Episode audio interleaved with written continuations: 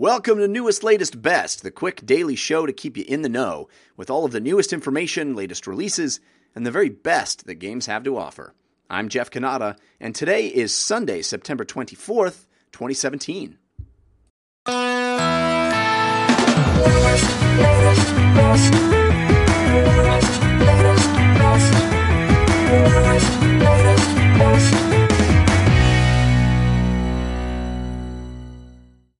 It's Sunday, so I always like to dip into the mailbag and answer some of your call ins. Let's start with uh, some more couch co op talk.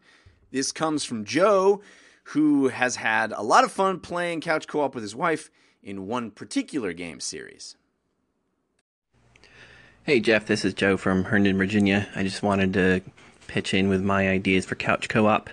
Um, my wife and I have played hundreds of hours across all three Borderlands games. Uh, they are just pure joy, digitized, and perfect for couch co-op. Uh, we've each played multiple characters across each game, and they're just they're just pure fun. There's a story there that is just an excuse to tell jokes and introduce crazy characters, and the games are just wild and crazy and colorful, and they're they're they're just great. And I can't wait for couch co-op in Borderlands 3. Thanks. Thanks, Joe. Of course, Borderlands is a great one. I played a ton of Borderlands online co op. But yes, it indeed does support couch co op. What a great game to play in that way. It's been a long time since I've played a first person shooter split screen in the same room with someone, but man, those are some good times, especially with a game as fun as the Borderlands series. And I'm right there with you, anticipating Borderlands 3. I think that's going to be one of the big games of 2018. I suspect they'll announce it uh, in a few months. Will probably be a big game of E3 and maybe even a release by Christmas 2018, if not early 2019. That's that's just all speculation on my part, but it certainly seems like they've been ramping up and working on it for a while and uh, have been holding it close to the vest, not wanting to announce it until it's much closer to release. Uh, what are you looking forward to from a Borderlands 3? What do you want to see, especially in a world with uh, Destiny 2 in the in it? what does Borderlands have to offer? What what kind of game is Borderlands? I kind of feel like in a lot of ways that loot, uh, gun fetishization thing that Borderlands did so well, getting a new gun and trying it out, and all the guns behaving differently and all that stuff. I kind of feel like Destiny 2 is eating that lunch a bit.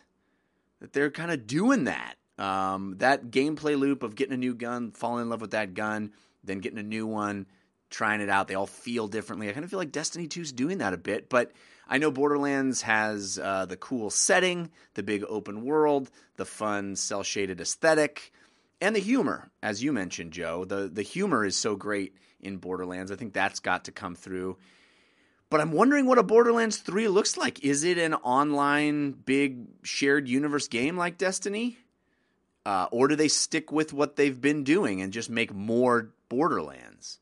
I think that's going to be a big, interesting question to answer uh, as we see this game revealed. What will Borderlands 3 be? Are you guys excited about Borderlands? I'd love to hear what you think it should be. More of the same or break new ground? Also, on the couch co op tip, uh, I got a tweet at Jeff Cannata with two N's and one T from Anatol at Anatol uh, said, Monaco, what's yours is mine. Yes! What a great game that is. Another game I played online co op, but couch co op would be even better. Monaco is sort of a stealth heist game with abstracted graphics. Uh, really cool, cool game where you're trying to break into places and steal the gold and get out before you get discovered. It is uh, inventive. You can come up with really clever ways to accomplish your goals. There's not just one way to do things. You've got all of these cool special abilities with your characters, and it gets zany and crazy, and, and your friend can trigger an alarm, and you're like, no, why'd you do that? So much fun, couch co op. So you should check that game out too. I believe it's on Steam, and it might be on consoles as well. I should have looked into that. But it's called Monaco. What's yours is mine. Next up, we'll pick up on our toxic gaming discussion. Uh, the Heroic Galaxy sent in this call in with a suggestion of one way that we may address this in communities. We'll see what he has to say. Hey Jeff, I'm calling in to see how we can address these toxic online communities. We have all this technology now, like voice recognition. Why can't we have a separate playlist where there is maybe software or something that says, hey, these words will not be allowed. If we recognize that these words have been said in chat, you will be booted. Um, this would be a separate playlist, obviously not the regular playlist because some people aren't comfortable maybe being recorded but this could make a safe playlist, as you could say. Like they could ban, have a whole list of banned words, and this um, would be a good way maybe to have a safe playlist. Um, and uh, yeah, this we seem to have technology, all this voice technology, and I don't see why that can't be used uh, to help moderate uh, online. Thanks for the call in. Uh, that is an interesting idea. I don't know if we're there yet technologically with voice recognition where we can pick out with enough certainty uh, the words we wouldn't want people to use online. I mean, somebody is uh, talking about their pet duck. I don't know. I'm not sure I would trust Alexa or Siri or uh, what's her name, Cortana, to to know whether I'm I'm asking if my pizza shipped or I'm calling you a pizza ship. You know what I'm you know what I mean? You know what I mean? And even more than that, I suspect terrible people would find terrible ways to get around it, ways to trick the AI into not knowing words that they've now made into awful slurs that, you know, weren't before. I it would be this this horrible whack-a-mole where you're trying to figure out the words that are bad and the people that are saying them are trying to figure out new ways to say bad things. I think that attacks the symptom and not the cause and I'm I'm much more interested in figuring out a way to get at the root of this behavior. I know awful people be awful and awful people are always going to be awful, but man, there's got to be a way to make uh, make it less attractive to behave in ways that are vile, doesn't it? We can't just be spiraling down a vile behavior rabbit hole forever, right? There's got to be some incentive to be good to your fellow man. How do we do that? All right, let's talk about something more positive. Let's pick up our top five games of all time conversation. It's been going on for several weeks now. I put out uh, newest, latest, best podcast where I talked about my top five games of all time and explained why I ranked them that way. And I've had a lot of people send in their top fives. If you want to send in your top five, I would love to hear it. It's not an easy thing to do. So if you're up to the task of ranking your top five games of all time, they don't have to be in any specific order, just your top five video games of all time, your favorites, you can send them as a call in. I'd love to hear them. We can talk about them on the show. It's easy to send a call in. All you got to do is download that Anchor app and click the call in button. This one, this top five, comes from Josh. He's got a pretty interesting list.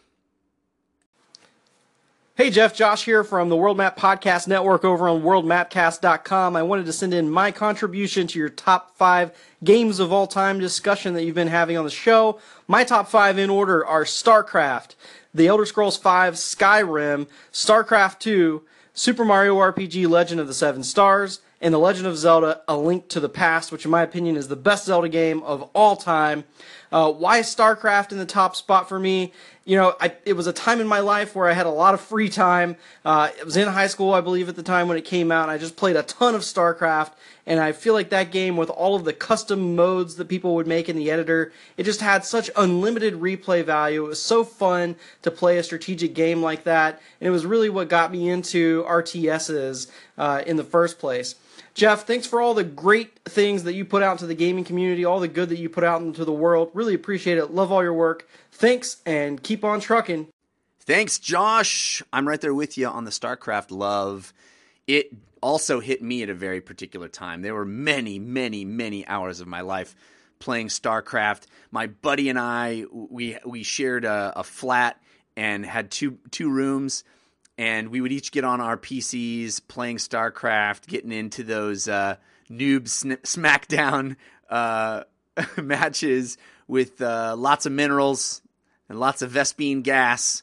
uh, on those custom maps. Oh, those were good days. In fact, we took the uh, noob SmackDown idea uh, all the way to uh, having walkie talkies because this was pre VoIP, so we had to communicate to each other in, in different rooms. Our strats, our six strats. Uh, so we had a couple of walkie talkies that were SmackDown branded walkie talkies. That's right. One of them was uh, Dwayne The Rock Johnson, and the other was Stone Cold Steve Austin. And of course, I had The Rock, my buddy had Stone Cold, and we would talk into their abdomens and depress their uh, their their shoulder, their massive shoulder muscles, their sweet lats right under their uh, forearms, and talk to one another in each room uh, as we played StarCraft. So I share your love of StarCraft. I'm a little shocked that your list contains two StarCrafts. There's only room for five games, and you got two StarCrafts on there. That's pretty bold.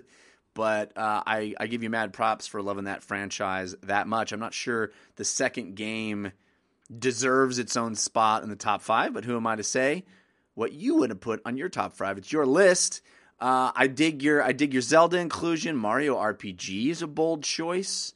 Uh, not a game that I ever fell in love with particularly, but I recognize it as being high quality. And then of course, love me some Skyrim. Skyrim is a is a, a game that really came close to being on my list, and it certainly is worthy. I just kind of put its its antecedents on there a bit. The games that existed so that Skyrim can exist. Games like Ultima Seven, of course, uh, are on my list. My favorite game of all time, I think, is uh, a game that gave birth to what games gave birth to Skyrim. Uh, it's you know it's a direct line of those kinds of open world, um, craft your own story type role playing games. Uh, but certainly, I wouldn't fault anybody for putting Skyrim on the list. Although for me, it's really a battle between Skyrim and Oblivion as being my favorite Bethesda game. Yes, I love the Fallout's also, but that world isn't as fun to be in as the world of Elder Scrolls. So um, I'm more likely to put Oblivion or Skyrim on my list than I would maybe a Fallout 3 or 4. But uh, but yeah, great list. I'd love to hear more people's lists of your top five games of all time.